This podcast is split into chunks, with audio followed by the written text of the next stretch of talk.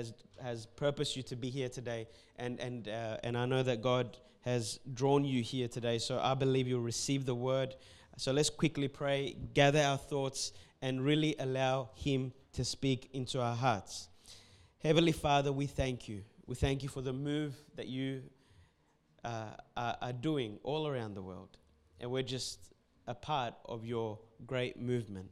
I thank you that we can come together at a, at a time where it's so uncertain as it is now in our, in our world, and we can hear something that is certain, which is your word. Lord, heaven and earth may pass away, but your word remains. Your word will always take us through every circumstance, every season of our life.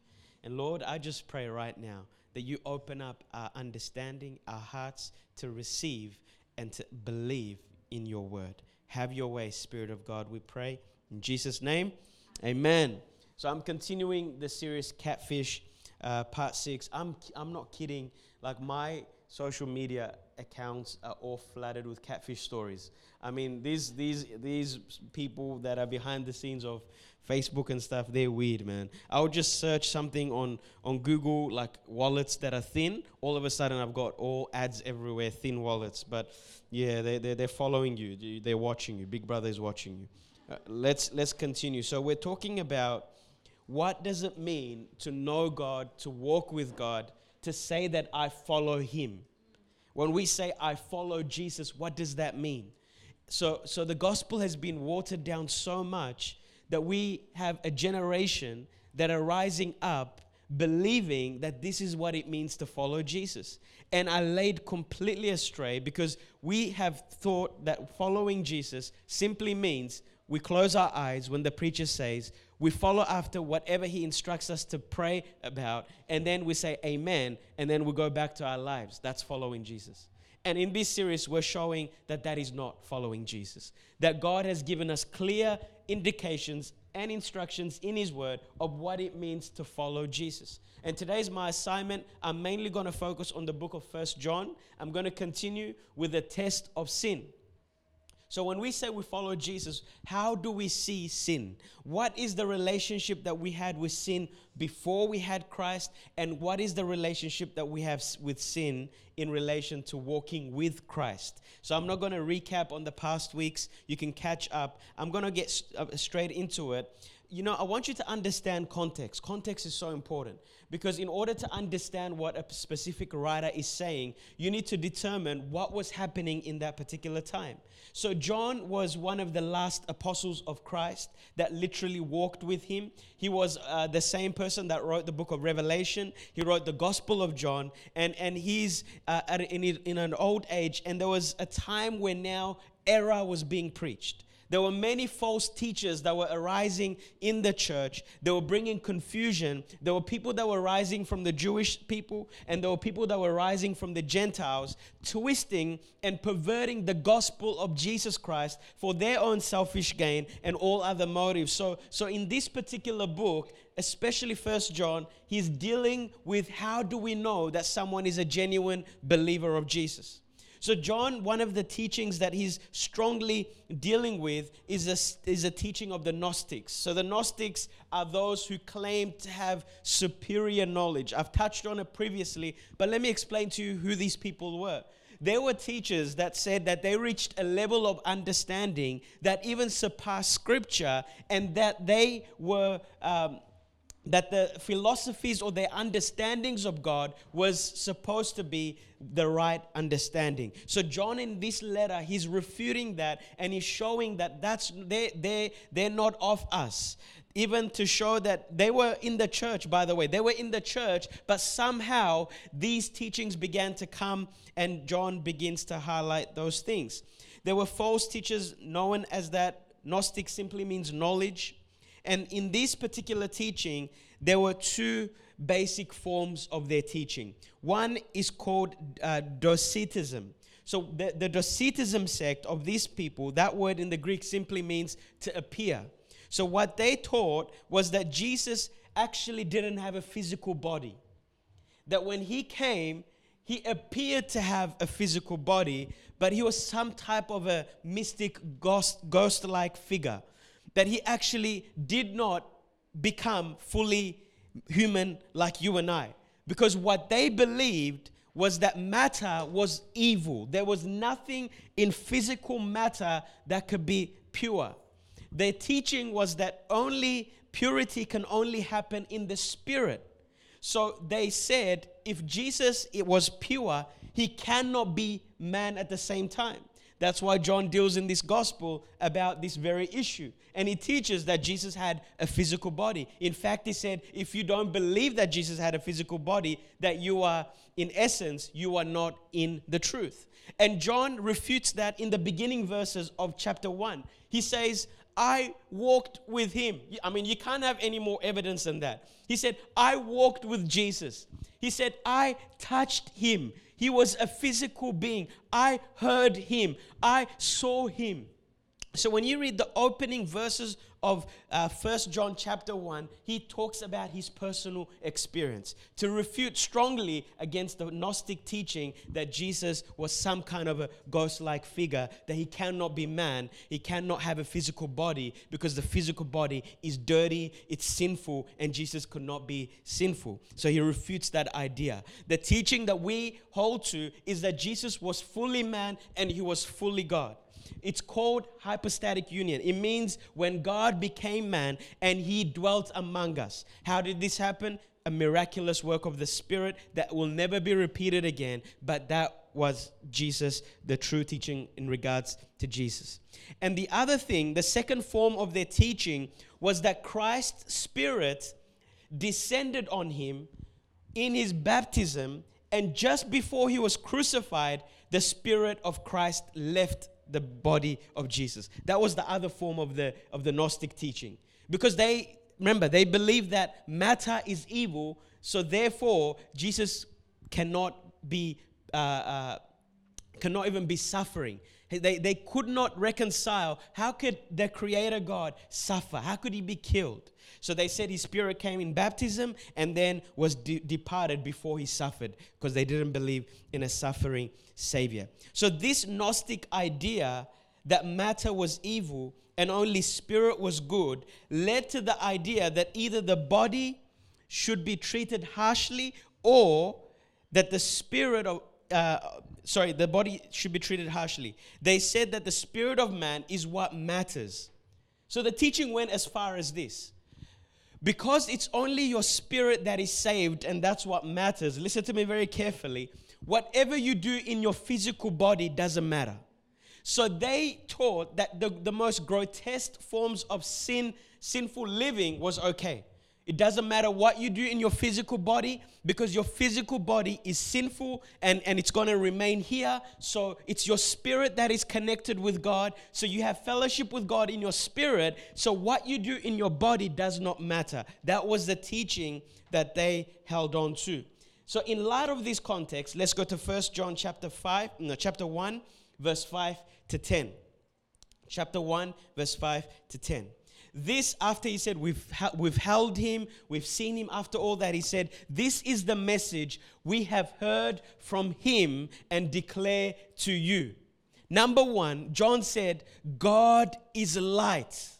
That's very important. He's saying God, he didn't say God is a light because if you say God is a light, you're saying He's an option among many options. What John is saying is that there is none that compare to Him. God is light. He is not a light. He is not the light. He is light. His essence, His character, He is light. And in Him, there is no darkness at all. So I want you to remember what the Gnostics were teaching. The popular teaching that was in error of that day was that you can live however you want, at the same time say that I walk with God.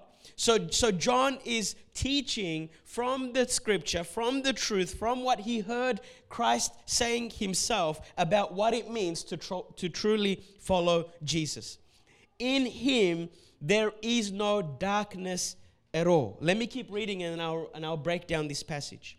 If we claim to have fellowship with him that is with jesus and yet walk in the in the darkness we lie we do not live out the truth but if we walk in the light as he is in the light, we have fellowship with one another, number one, and the blood of Jesus, his son, purifies. Another translation says, cleanses us from all sin. If we claim to be without sin, we deceive ourselves and the truth is not in us.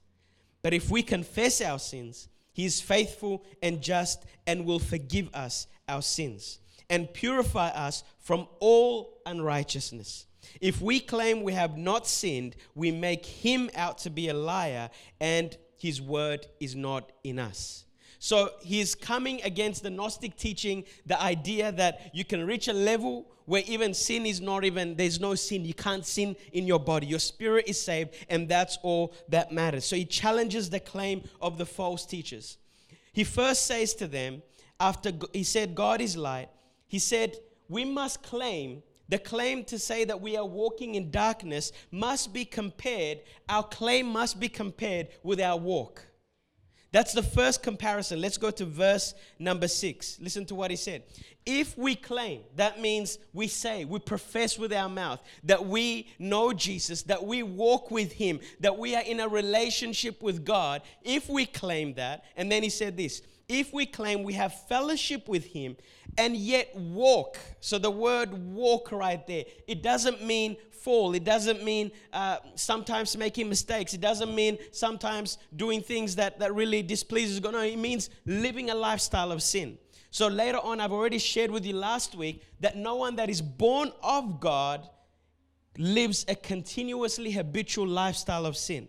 And then he said this so our claims of knowing God, of being in a fellowship with Him, is tested by our walk. These false teachers claim to be in fellowship with Jesus, but their walk exposed their claim. So they were walking a sinful lifestyle, but they claimed that to know that they knew God and that they walked with Him. And then the second thing that he said is this He said, We lie and we do not live out the truth. So the test John puts out from, for them and anyone else who claims to have fellowship with Christ is that we do not walk in darkness. The word fellowship in the Greek, it means koinonia, and this is what that word means. Uh, David Guzik, who is a commentator, he said this Fellowship speaks of a sharing, a communion, a common bond, a common life. It speaks of living breathing, sharing, and a loving relationship with another person. So to say that I have fellowship with Christ and then live in darkness is in essence, that's, that's not his commentary, but I'm, I'm continuing, saying that I am living as God in this lifestyle that I'm living. So when you say, I have fellowship with Jesus, and you walk in darkness, what you're saying in essence is that I, this lifestyle that I'm living is the way God is living. Because the word fellowship means to walk in closeness, to have something that is in common union. union. That's why in the book of Acts you see they believers had everything in common. They had koinonia, they had fellowship together.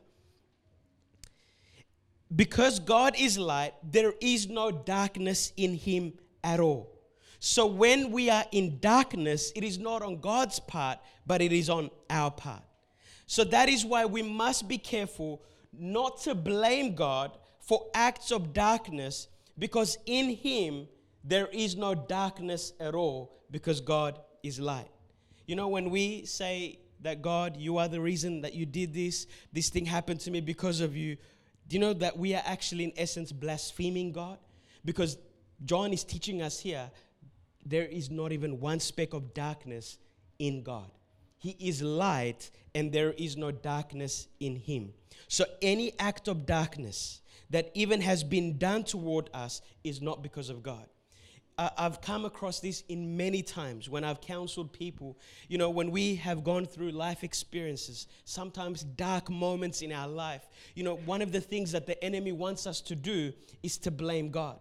Is to say, God, you are the reason behind this. You are the reason why I am like this. But that is to say that God was part of darkness. So John is saying, no, in God, there is no darkness. So then why did these things happen? Because the darkness is not on God's part, it is on our part. Now, let me go on to explain what that means.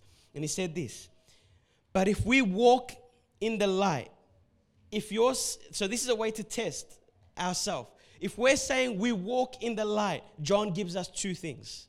He gives us two things. The first thing, he said, if we're truly walking in the light, we have koinonia, fellowship with one another. So, walking in the light is obviously walking with God. So, that's the first thing. That's an obvious statement. But John is going a step further and he's saying that a characteristic, a characteristic of someone that is walking with God or walking in the light is that they enjoy the fellowship of one another, of believers. They don't have a hate for people, but there is a supernatural love for people that God gives. Now, I'm going to share this further down of what it means to one way we can test ourselves whether we are in the faith, but he mentions that. And then second thing that he said is this. I love this. He said a way that we know that we're walking in the light is that the blood of Jesus purifies and cleanses, uh, cleanses us from all sin. Can you go to that verse? Let's go to verse number seven. He said this, verse number seven. But if we walk in the light as He is in the light, we have fellowship with one another. That's a way that we can know. And number two, and the blood of Jesus, His Son, purifies or cleanses us from all sin. So, do you know what that means? Walking with God doesn't mean that we are sinless. Walking with God doesn't mean that we do not sin. Because that is one of the wrong understanding that I had when I came to Christ. I thought that every single time that I fell in sin in a particular area, that, that I betrayed God and I didn't know God or God was not in my life. No, John explains it very clearly, and I'll illustrate that through a story in the Bible for you shortly. So, walking in the light is not about the absence of sin, but the solution or the remedy of sin is always working in us. Notice what John said that the blood of Jesus can cleanse us or purify us from all sin. That means there is no one in this room that has done something that the blood of Jesus is not powerful enough to cleanse and forgive us of. There is not one person in this room, no matter what your background is, no matter what you have done, no matter what you have sinned in, there is nothing that you have done for the blood of Jesus to not cleanse you and purify you. Do you know one thing that I love about the Corinthian church? There were many in the church with, with horrific backgrounds. He said, Some of you, remember, were homosexuals. Some of you were murderers. Some of you were this. But the blood of Jesus purified them. And that same blood that flowed 2,000 years ago, young people and young adults, is the same blood that cleansed my life. It's the same blood that cleanses every single person who calls upon the name of Jesus. It cleanses us from all sin.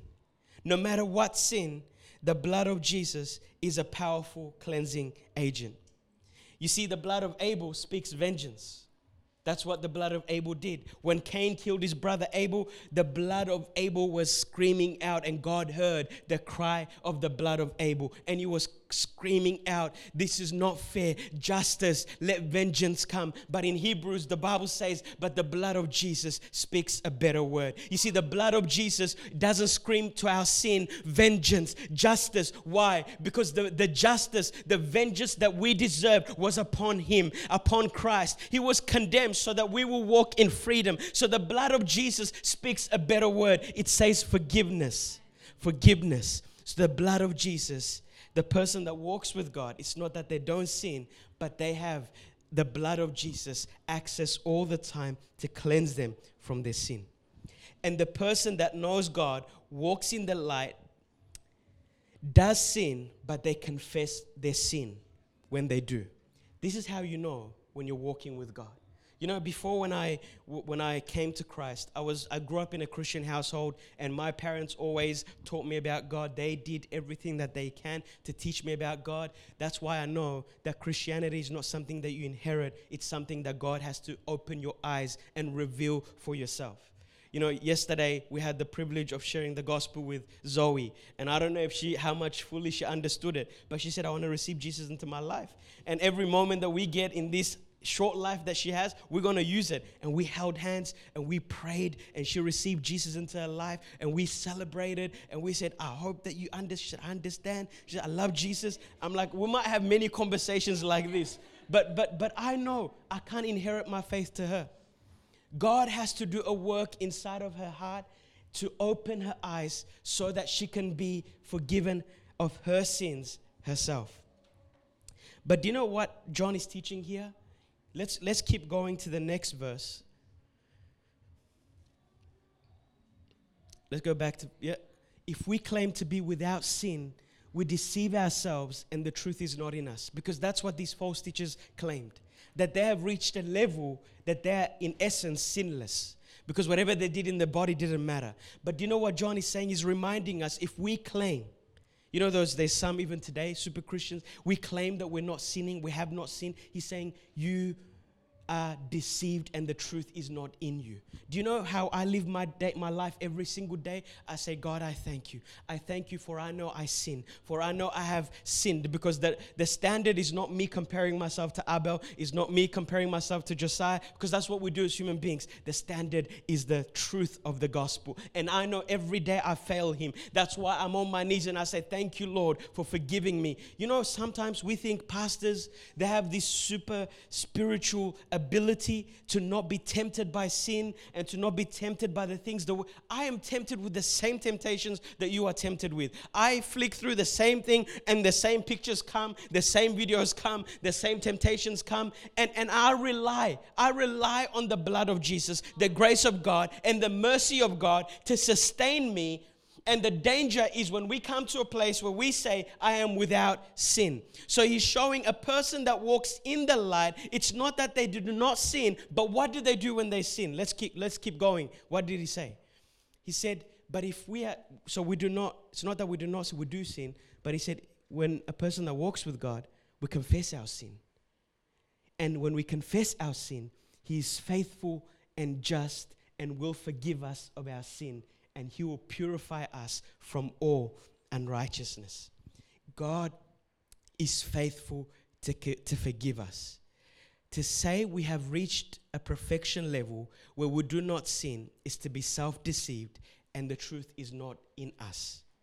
Do you know what the word confess means? You'll remember this for the rest of your life. It simply just means this. The word confess means to say the same thing as. So when we sin, this is what confession means. So when a person walks with God, this is how a person that walks with God knows that they're walking with God. When they fall in sin, when they have sinned, they say the same thing as God about their sin. They say the same. Confessing is saying, God, I know that this action or this thought or this whatever that I've done is sin against you, and I agree with you. I say the same thing as you. I don't excuse it, I don't blame it. I say, God, no, I say the same thing as you do about this. And that is what John is teaching in these particular verses that to walk with God, our relationship with sin has to ultimately change. If you fall in sin and you're walking with God and it doesn't do anything to you, you have to question Do I know Him? But when a Christian that walks with Him falls in sin, always they know that they confess to their Savior and they know this confidence that God is faithful to forgive them of all unrighteousness. I'll never forget T.D. Jakes, an analogy that he used. He said, When we become Christians, it's a change in nature. And he said, There is a pig and there is a sheep. Let's just say the pig resembled someone that doesn't know Christ. And let's just say the sheep resembled someone that knows Christ. And he said, I'll get the pig and I'll get the sheep and I'll throw them both in the same mud. And let's just say the mud resembled the same sin. So the Christian fell in the same sin and the non Christian fell in the same sin. The, the, what do you think the sheep will say in the mud and what do you think the pig will do in the mud? And he said, The sheep will cry out because that's not what, where it belongs. It knows that it belongs in the green pasture. But what would the pig do? He said, The pig will roll and, and enjoy it and, and, and, and, and, and just indulge in it because that's its environment. So the difference is we have a change in nature. So our relationship with, with sin ultimately changes. So when I used to sin before Christ, I enjoyed it, I loved it, I couldn't wait for the next uh, whatever it was that I did. But once I had a revelation of the truth, once I began to walk with God, my attitude to sin is completely transformed. I'm not going against say, saying, oh, there's nothing wrong with this. Now, when I'm a Christian, I'm saying, God, I have, I have sinned. I have sinned against you. Have mercy upon me. I'm going to share with you a story you all are familiar with. it. I'm not going to go too much into detail. But this story is a story of David. And David, you know David. David was probably one of the most prime example of a man that walked with God. Even God had a testimony about him. I mean, when you have the creator of the universe having a testimony about you, that I mean, you, you you're walking with God. And, and he was someone that loved God. He was someone that obeyed God. He was someone that, that used to play the music so skillfully that demons will just, just him playing instrument, not singing, just him playing the melody, the demons will leave, uh, you know, the king's soul. They will just leave him. That's what the Bible said. And, and, and it was just an amazing young man. He was young, he was short, he was good looking. The Bible says he was short, but he had the Spirit of God upon him. And you know the story. One day, he got caught up.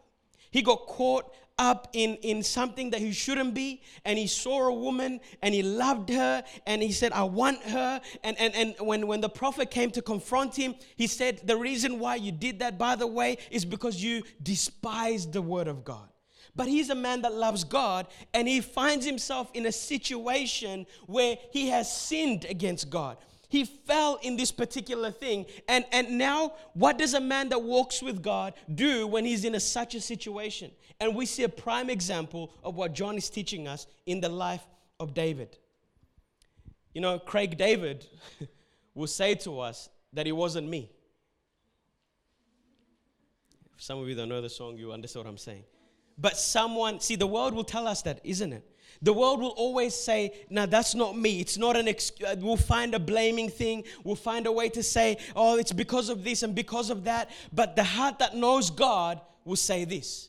So what, you know the story. Nathan comes up to him and he gives him this analogy and he says, "Oh, he got angry." You see, it's easy to be angry about someone else's sin, but when it, when the tables turn about you, then then that's what we know where your heart is. So when, when he tells him there was this man, a story that did this and did that, read the story for yourself, did this and did that. What do you think should happen as a king? He burned with anger and he said that person should pay double and he should be put to death, this, this, this. And I love Nathan because Nathan was a man that walked with God. Nathan was not one of those prophets that said, The Lord bless you, the Lord keep you, go, and everything will be well with you. You know those prophets, the false prophets that existed? People, you know, they just want their money. So the people are living in sin. That is, they're like, yeah, God will bless you. Go ahead, do whatever you want. No, he wasn't that type of prophet. He was a prophet that heard from the Lord. He was a prophet that walked with God. And when he went to King David, he could have got killed. But when King David did that, the Lord said, go and confront him. So after David said that judgment upon himself, do you know what Nathan said? He said, King David, the man is you. Do you know what King David did? When he was confronted, one year, by the way, one year he went without confessing his sin. One year he lived. And now he writes a psalm for us. He writes a psalm for us to explain to us that one year, when a man that walked with God, when God was calling him to confess, repent, and turn, he didn't do it, so he sent a prophet to, con- to confront him. He explained to us what happened in the span of one year when he did not humble himself and go to God. Let's go to Psalm chapter 32. So, Psalm chapter 51 is his confession story. We know about that. But most of you probably don't know this. But Psalm 32 is him describing his condition when he was not uh, confessing his sin and he was hiding it. This is what he said Blessed is the one whose transgressions are forgiven, whose sins are covered. Blessed is the one whose sin the Lord does not count against them, and whose spirit there is no deceit. Listen to what David himself said Let's go to the passage, uh, Psalm 32, verse number 3 now, because I want you to really see this. When I kept silent, when I covered, remember what David did? He killed the, uh, Bathsheba's husband. He covered everything up. He said, When I kept silent, by the way, it's what Adam and Eve did. Instead of saying God, they covered themselves. They try to hide from God. He said, When I kept silent, my bones wasted away. Through my groaning all day long. For day and night your hand was heavy on me and my strength was sapped as in the heat of the summer. He's explaining, he's saying, God, when I was hiding my face from you, when I was trying to cover it up, I was suffering. He's saying it was even my physical body was even affected. And then he said this, number five, I love this. Then, this is what God wants when we walk with Him. Then I acknowledged my sin to you. I began to say the same thing as you, in other words. I confess my sin to you. And I did not cover up my iniquity. I said, I will confess my transgressions to the Lord. And guess what? What did God do? And you forgave me and my guilt of and the guilt of my sin. Therefore, he gives an instruction let all the faithful pray to you while you may be found. Young adults and youth, hear me very carefully. I say this with a loving heart. There is a, an idea that I grew up believing that one day when I'm ready, when I've done everything that I want to do, I will give my life to Jesus then. You are not promised tomorrow. What David is teaching us in this very passage, he's saying, while there is time, repent and turn from your sin and come back to God. While he may be found. Surely the rising of the mighty waters will not reach them. And then he said, This, you are my hiding place. You will protect me from trouble and surround me with songs of deliverance. I will instruct you and teach you. Now, God is speaking through him. God is saying, I will instruct you and I will teach you in the ways that you should go. I will counsel you with my loving eye on you. He said, Do not be like the horse or the mule which have no understanding, but must be controlled by bit or bridle, or they will not come to you. Do you know what God was saying to David? He's saying, the horse and the mule, to, to control a horse, you have to put some devices on them and then force them. God is saying, don't force, don't make me force you to come to you. Come willingly and confess to me. Because the heart of God is not to condemn us, but the heart of God is to free us. He said, Many are the woes of the wicked, but the Lord's unfailing love surrounds the one who trusts in him. Rejoice in the Lord and be glad, you righteous. Sing, all you who are upright in heart. That's one of the favorite Psalms that I go to, to remind myself.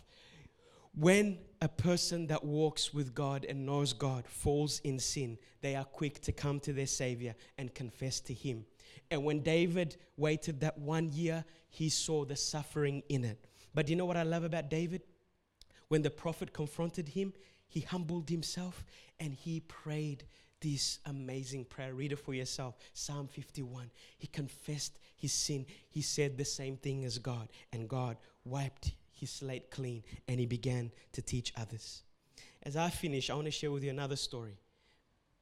One more story, which perfectly illustrates the heart of God. When, it mean, when, when we say we have fellowship with God, we walk with God, what is our relationship with sin? I want to read for you this story. It's found in John chapter 8, and it's uh, from verse 1 to 12. And I'll ask those who are following this scripture to just slowly go through this with me. But the Bible says this if I can get a chair, let me get a chair and, and illustrate this for you. And, and the Bible says this that John, um, sorry, that Jesus was in the Mount of Olives. And,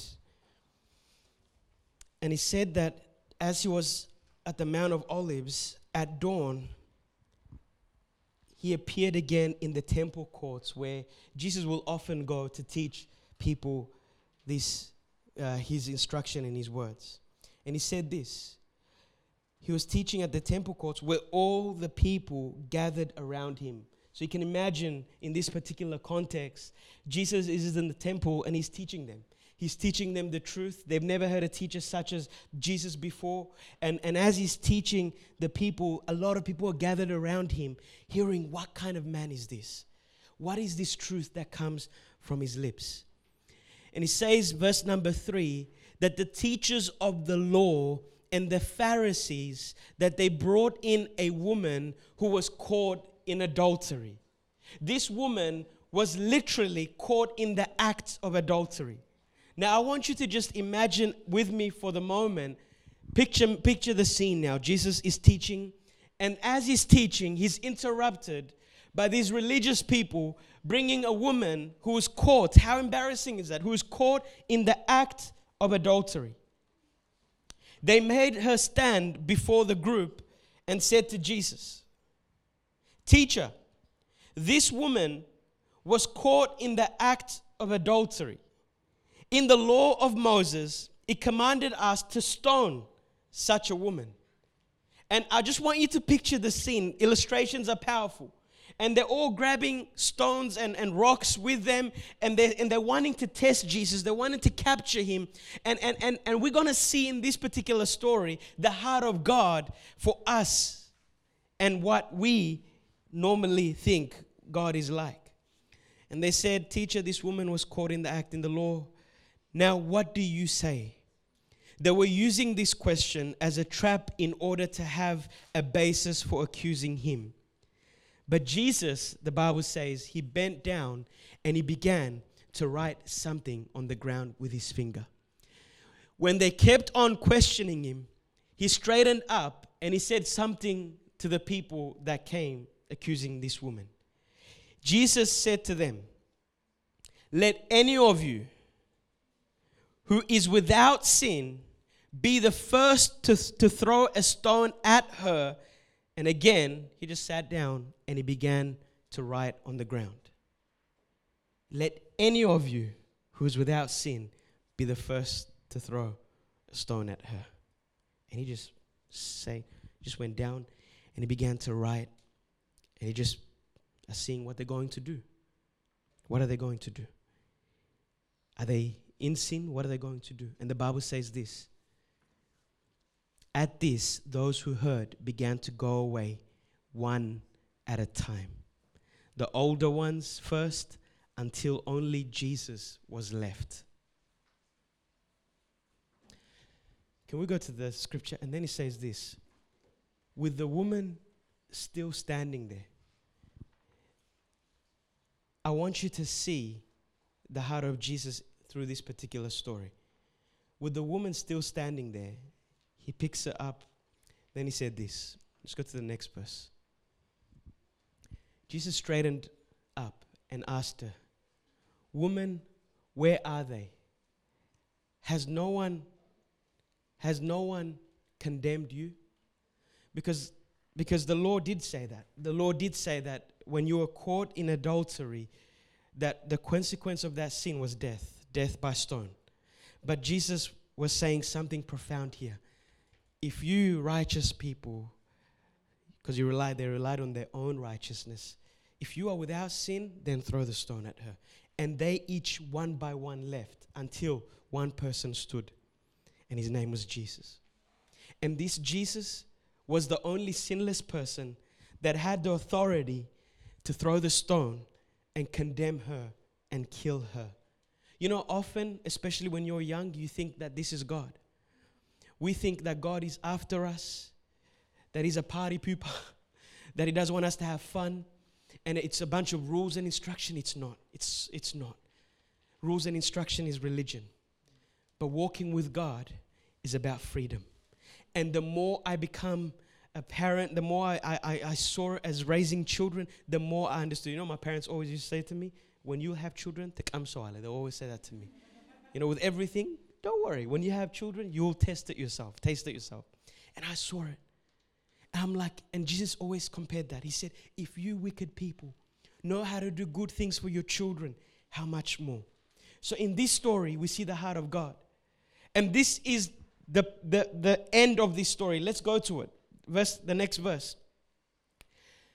And she said, No one, sir. She, she looked around, and you could picture in this story, she said, No one, sir. Then he said, Neither do I condemn you. You see, when, when, when we fall in sin, the heart of God is not to condemn us, but it's to free us. And Jesus declared, Go now and leave your life of sin. Do you see that there? You know, we think that this is the heart of God. God, I, I confess, I repent, and we go now and live L I V E, our life of sin. Jesus didn't say L I V E, he said L E A V E. He didn't say live, he said leave. He said, Now I have not condemned you, I have forgiven you. Now go and leave your life of sin. And she went away and she went without her accusers being there. You know, young adults, I was listening to this song this morning and we're going to play it, but I want you to know that this is the heart of God. The heart of God for us who walk with God is not, when we sin, is not for us to, to, to continuously walk in it, but the person that walks with God, he turns from his sin. John chapter 3, verse 17 to 21. And I'm going to play this song and we're going to finish our service today. You know, when we see John chapter 3, we know, we know this one thing. John chapter 3, everyone thinks of verse 16. For God so loved the world that he gave his one and only Son, that whosoever believes in him shall not perish but have everlasting life. I encourage you to keep reading that verse, that chapter, sorry. Listen to what verse 17 to 21 says. Literally the following verses. For God did not send his Son into the world to condemn the world, but to save the world through him. And whoever believes in him is not condemned. But whoever does not believe stands condemned already because they have not believed in the name of God's one and only Son. Check this out, verse number 19. This is the verdict. Light has come into the world, but people loved darkness instead of light because their deeds were evil. Everyone who does evil hates the light and will not come into the light for fear that their deeds will be exposed. But whoever believes, sorry, whoever lives by the truth comes into the light so that what is being seen plainly, uh, that what they have done has been done in the sight of God. Can you see the difference? The person that is in the light is not afraid of the light, is not afraid of being, because we already know we're already exposed before God, anyways. But Jesus was saying here, the light has come. But you're not coming to the light because you love darkness. So, my friends, I plead with you from my heart. I don't know who you are in this room, but I'm telling you to walk with God. It means that we have a hate relationship with sin. We don't love it anymore. We hate darkness. And when we hate darkness, that means we love and embrace light. In this song, it's, it's the blessing of God that is straight scripture that is being declared. But I want you to just close your eyes for a moment and hear the words of this song because this is the heart of God. He wants us to go and He is for us, He's not against us. He is with us in everything. And in this struggle with sin, I know God has taken our sin away on the cross, but living with God doesn't mean we don't battle with sin as long as we're in this world, temptations will come. As long as we're in this world, we'll be faced with many things, many challenges. But the person that truly walks with God in the light fights against sin. The person that truly walks with God in the light confesses their sin. The person that truly walks with God knows that they're not condemned and they don't go back to the sinful living. They leave their sin and they trust God in faith as they move forward. Let's go to the song.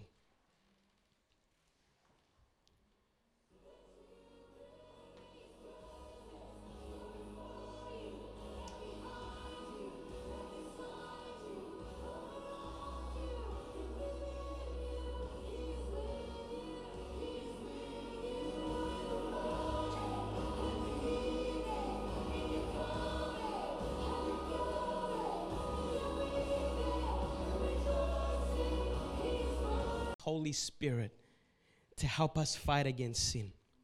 And, and young people, the idea of this series is to show us, it's not to test the person on your right or your left, it's to test yourself.